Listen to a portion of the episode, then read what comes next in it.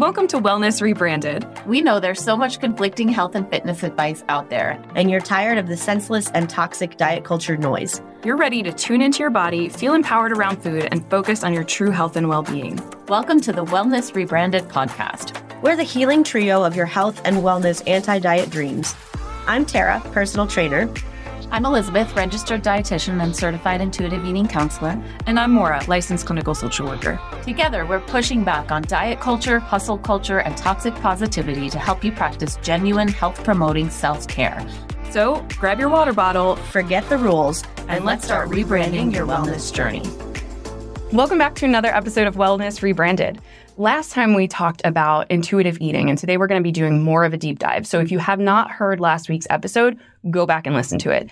And if you haven't taken Elizabeth's free five day course, definitely check it out. It's How to Break Up with Dieting for Good. Link is in the show notes, and it has got a lot of great information. So, yeah, listen in for a deep dive on intuitive eating.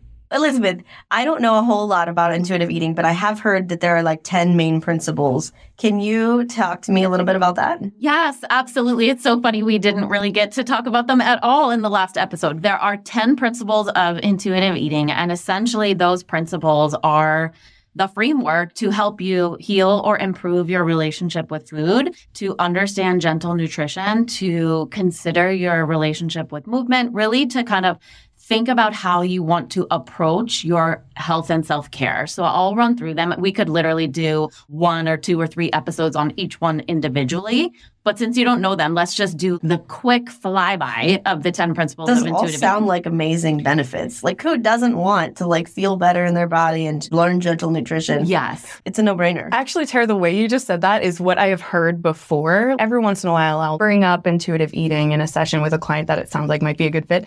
And often they're like, well, that sounds great. but so I'm really glad you asked it in that way.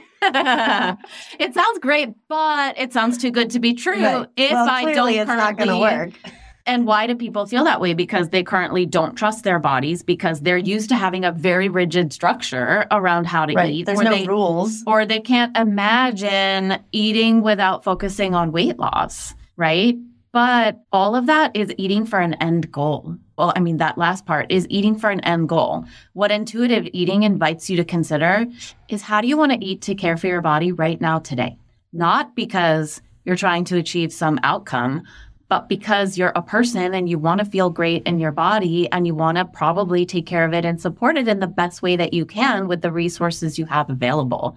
To me, that's very different than eating to achieve a certain outcome that, by the way, most people are not going to achieve because dieting doesn't work. So, there are 10 principles of intuitive eating. The first one is ditching the diet mindset. And that is really where we help you understand that dieting doesn't work. And also, it causes harm. And also, it's not your fault. It's because we live in this crazy diet culture. And we really help you understand and look in your own life at has dieting actually helped me or harmed me? And what do I want instead? So that's the first principle really helping you get. That sounds like difficult to master. It is very difficult to master because we're so conditioned to look at food through the lens of weight loss and to believe that dieting is the answer. And that also, if you want to get healthy, go on a diet, right? Even your doctor tells you when you go in. Tell me about it. If you have a certain health thing, well, there you go. Go focus on weight loss. Maura, you're raising your hand. You have a question. You had just said something that you had said this in the last episode as well. And it's actually like one of the things when we were working together that I was like, I know that this is all very familiar to me. This is like the therapy I do, but for eating. Uh-huh. And I know how much like this therapy changed my life. And I'm like, oh my gosh. But anyway, you had said, what has your experience told you? Yeah. We spend so much time logically yes. thinking what's going to work and what doesn't work truly tapping into like what has your experience actually shown you has been helpful or has worked? And what has the cost been? Right. what has your experience been? Absolutely. i love that so much. Yeah because ultimately the truth is i can sit here all day long and tell you that that scarcity based diet minded counting tracking measuring approach to food that is all focused on weight loss doesn't work but diet culture is really loud. And there's so many other people out there telling you something different, offering you a solution, offering you hope, even though there's no evidence that those solutions work. Your own lived experience is absolutely best, right? I have another thing. Uh huh. I know that we're only going through an overview, so I'm sure we'll come back to this at another point. I'm thinking about something again in our work together. Mm-hmm. When I did check into my experience, I was like, well, it did work Mm-hmm. at first. Yes, at first. Can you say that last part louder, Maura? It worked at first. Uh, yeah. Um, yeah, because there have been times where I'm like, okay, I'm going to run every single day and I'm going to eat this way and I'm going to do all these things. And I lost all this weight and I look great. And I'm like feeling kind of more confident, sort of. That comes and goes.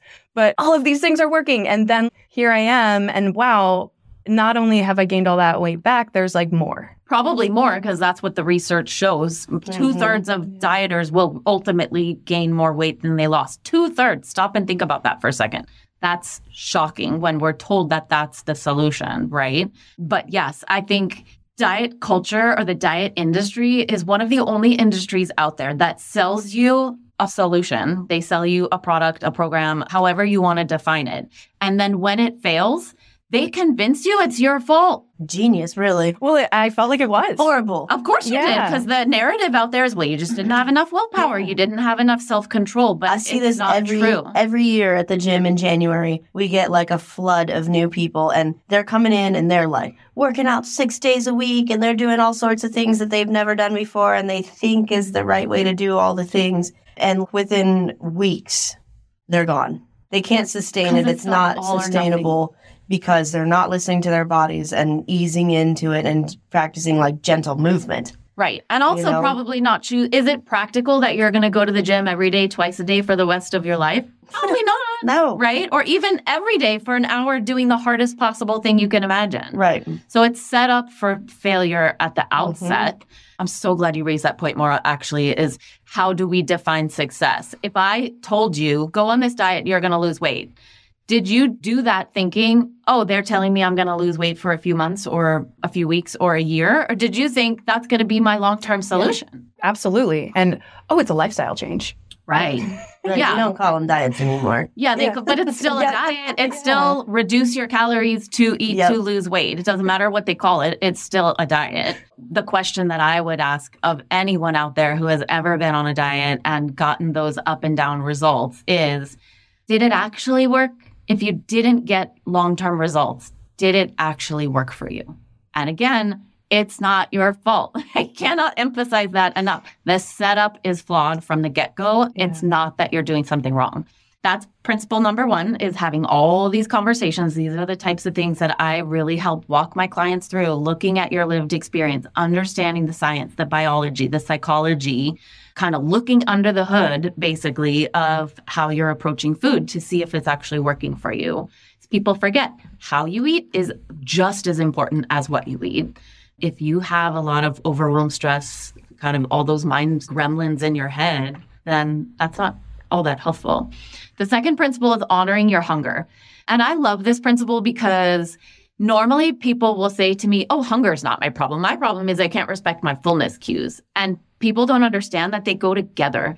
I would say more often than not, when I sit down with someone, they're not eating enough. They're either not eating enough overall, they're not eating enough consistently throughout their day, they're not making their meals substantial enough to hold them over for several hours. So it's really getting in touch with your hunger. What does hunger feel like in your body? How much food do you need throughout the day? I help people figure that out. Sometimes people ignore their hunger because they're dieting.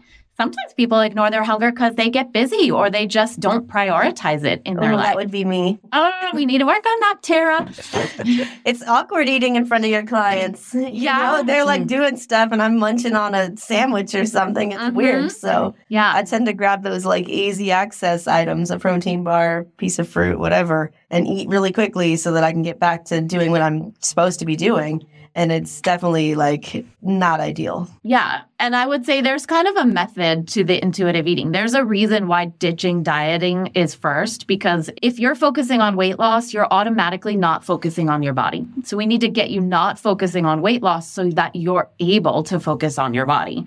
Honoring your hunger is second because the most fundamental thing I can help you do as a dietitian is make sure you're getting enough to eat to support your body, right? So that's why honoring your hunger comes next. The third principle is make peace with food. Have you ever felt like I can't buy, I don't know, Oreos because I would eat the whole bag?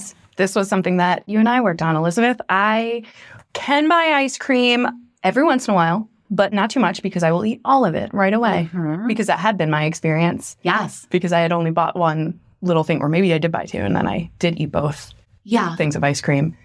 I didn't enjoy it though in retrospect. Right. And you probably did that coming off of some restrictive eating program. Yeah. Right. Yeah. I mean, I was restricting ice cream, right? And then I'm like, I'm going to buy two pints of ice cream and I'm going to eat both. yeah, a little bit of rebellious eating comes in Yeah. because what are we rebelling against? We're rebelling against the damn rules Yeah. that tell us we can't have ice cream. I'm laughing at this because one time I bought a giant thing of Reese's cups, so I got like four in there. Uh-huh. And I was like driving and I ate one and I was like, oh, yum, I love these. And the next thing you know, I like reached over and I'm like, where are they? And I had like eaten all of them without even realizing what I was doing. And it was kind of like a wake up call like, girl, if you're going to eat this, you should at least pay attention and enjoy it. Right. Don't yeah. just like mindlessly shove it in your face. Yeah. on. So mindful eating is not one of the principles of intuitive eating and mindful eating and intuitive eating are different, but I would say you can't be an intuitive eater without also learning how to be mindful. Oh, interesting. And then understanding as you're telling me that story, there's so many questions that I want to ask you about that event because there's I'm an open book. well, it's probably so long ago that it wouldn't be relevant and we don't have time. But Yeah. just like for, I guess that's what I help my clients do is like, okay, you just told me you had this scenario. Let's unpack it. Let's figure out why was that your experience that day? What was your thinking? What was your circumstances? How had you eaten earlier in the day? Mm. And if I can help you understand the why, well, now you have like such an awesome nugget of information to help you change your behavior going forward. Ooh, this is reminding me of something that's pretty prevalent in psychology and in therapy is that we think that we're really good at identifying the Mhm. thing that happens right before Uh-huh. a behavior. We're actually really bad at it. We're awful at it. Oh, and so the questions that you're asking are actually helping people kind of elicit like what really was Yes. because we do default to like oh well I just don't have any willpower Right. or like here I go again you know like yeah, that's I knew I should. I knew I couldn't buy Reese's peanut butter cups. Right? no, there's something more going on, and you need to be able to understand it. It's fascinating that you say that. I always put it as one of the things I love about coaching and why I work with my clients in an ongoing basis. Is I say it as you can't see around your own blind spots. Often you can't see your own limiting beliefs. So having someone be able to kind of challenge you a little bit Oh, is super helpful. Yeah. not to derail us again, but that's like a beautiful metaphor that I love using is that while I'm climbing my mountain over here, I Mhm. can look over at your mountain and see some things that you might not be able to see. Like I might be able to see a route or like a place of place of hand that yes, you yes, might yes. not be able to see from your perspective. But I'm over here climbing my own. Yeah. If you were to look over here, you would definitely see a bunch of places I could Yeah. go. And at the same time, I, from here, can't look over at your experience and know exactly what you're feeling. So you know what's going on. Right. I can just kind of point some things out that I'm seeing. Yeah. I love that absolutely. metaphor. Mhm. Yeah, I do so too. it's so apt, you know? I love that too. So, shameless plug on that one is if you're struggling, get someone who can help support you because they can help you see things you probably can't see yourself. Okay, moving right along. The fourth principle of intuitive eating is called challenging the food police. Any ideas what this is? Why do we talk about this? I have a feeling that I love this because I do think it's nobody else's business what someone is eating. Yes. Right. I'll give you an example. When I was getting married, I went to some event at church and we had cookies and carrot sticks and hummus and brownies and a whole bunch of stuff that people, everybody brought stuff. And I was getting married in like two weeks and I put my plate with cookies, brownies, carrot sticks, hummus, all the things. Mhm. And somebody was like, Aren't you getting married next month? And I was like, Yeah, why? Yeah. I was like a little bit shocked at why she was scared about this. And she was, You are never going to fit in your dress eating all that. And I was like, Well, first of all, my bestie's a wedding dress designer. So it's couture. And I'm getting the dress to fit me, not the other way around. Clothes are meant to fit our Yeah. bodies. like, why do we try to like squeeze into something that, Yes. let's just get a different size? Yeah. So the fact that she called me on it, I was kind of taken aback by it. So I would consider her to be food police. Yes. Hero. What's interesting about the food police is there absolutely other people in exactly what you're describing can be the food police passing judgment or making unwanted, unhelpful comments on what we're eating. But just as, if not more often, the food police happens in our own minds that oh, totally. I shouldn't be eating this. This has too many calories. That has too much fat in it. Oh my gosh, I should be avoiding carbs. It's kind of like that. The food police are that voice that so many people, especially people who have dieted, have in their heads that's bombarding you with food and eating rules all day long. And I mm-hmm. cannot tell you how common it is when I first meet with people and they say, Elizabeth, I just have no idea how to eat anymore. I don't know. What am I supposed to do? I've heard so many different things. I can't figure out what is the right thing. I'm in my head all day long, second guessing my food choices. It's making me feel terrible. That is the food police. It makes total sense because all the mainstream diets contradict each other. Yeah. Yeah. Mm-hmm. So if you've done more than one, or you know, there's just mm-hmm. so many. It's like, how could you possibly follow all the rules? of mm-hmm. course. There's right. no way. Yeah. And they And you conflict. shouldn't. Right. Nor should you. Yes. Thank you for mm. pointing that out. I feel like just labeling it in my own experience when I notice those thoughts show up, kind of labeling it of, ah, there's the food police again. Yeah. Just kind of labeling it that way. I'm all of a sudden like not taking it as seriously, right? Yeah. Or not Yeah. taking it as literally. That's a great idea. I have another client who she's always says, Who invited the food police? And I love that one because she says it kind of snarky, which I think is awesome. But yeah, sometimes people really don't know, right? But wait, am I supposed to eat carbs or am I not supposed to eat carbs? Or like, is dairy okay or isn't it okay? So being Yeah. able to understand, okay, well, what is actually the nutrition science? But most of the time, the food police are not even rooted in nutrition science, Yeah. right? They're just some diet rule that someone told you. I see this a lot. I have polycystic ovaries. So, like, Maura, you've probably seen this then. There are people that'll be like, oh my gosh, you have PCOS. You cannot eat any dairy. You cannot have any gluten. Uh-huh. You eat very low carb. What's mm. left to eat? But, but yeah, like, what do you eat then? Like, just protein only? That sounds really bad for you. like, I don't know. I mean, I eat everything, obviously, but it just feels like when you have something extra like that, whether it's PCOS or diabetes or whatever, there's so many more rules yeah. and they all contradict each other. Yes. Having someone who can actually help you through that's a really good idea. But That feels like food policey, you know? Like, well, it is food police. Who invented this Yeah, rule? food police shows up in the medical community all the time also. So, fourth principle, we're challenging the food police, uh, essentially quieting that noise in your mind so that you can either be neutral or peaceful. And when you don't have the food police shouting rules at you all day long, you can actually make decisions for yourself from a more empowered place, which isn't that what we're all looking for? yes. Okay, by the way, I may not be getting these in order. It doesn't really matter. We don't work through them in order in intuitive eating, but we will go through all of them. So, principle number five is discover the satisfaction factor. And this is the part of healthful eating that everybody out in diet culture likes to forget, which is enjoying your food is healthy too. And mm-hmm. so, discovering the satisfaction factor is helping you tune into and frankly lead with. I tell all of my clients, the very first thing you should ask yourself at mealtime is what do I want to eat? What sounds good to me? Right? Then we can start fine tuning it for what's going to help you feel the way you want at that meal, right? Usually through addition, not subtraction. But the satisfaction principle, they describe it as the hub of intuitive eating, and all the 10 other spokes come off of that because satisfaction is so key. And I'll give you a really quick, tiny example, and then we'll probably wrap up this episode. But you can be full and not satisfied. And if you're physically full, That But- happens to me all the time. Yeah, been there. yeah, so All the you time. need to go revisit the satisfaction principle of intuitive eating because if you're full but not satisfied, what usually happens? I'm eating more. Yeah, I go look for some Of like, course. well, I keep need a eating. Reese's peanut butter cup now. We call that phantom eating in intuitive eating. It's like you're trying to find satisfaction in an unsatisfactory food. So how many times have you, you know, been trying to follow the rules, be mm-hmm. good with your eating, right? And maybe you wanted a chocolate chip cookie, but you were quote unquote being good. So you're like, I'll just have some carrots. Mm-hmm. Carrots are not a chocolate chip cookie. So you eat them, you're like, mm, yep, that didn't do it. Now you're like, I'll just have a handful of graham crackers. Listen, we try to make cauliflower into everything. So, right? Sure it can be there. I will say I do kind of like some cauliflower. That's so funny. One of my favorite memes is like, if cauliflower can be pizza, you can be anything. I love that. yeah. So then you eat the graham crackers, right? And you're like, oh, okay, that was a little better, but still not chocolate chip cookie. Maybe I'll have a yogurt.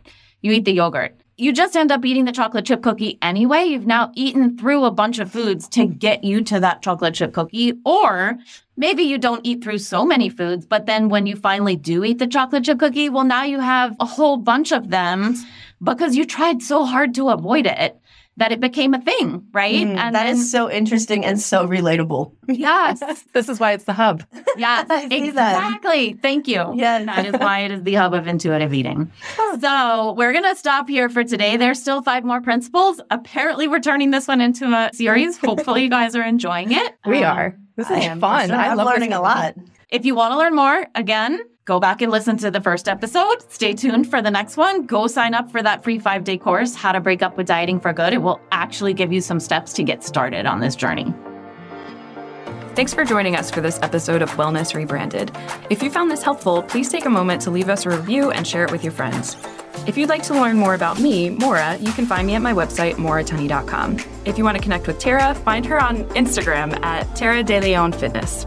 To connect with Elizabeth, visit her at elizabethharrisnutrition.com. And while you're there, follow the link to join her health and healing with intuitive eating community on Facebook.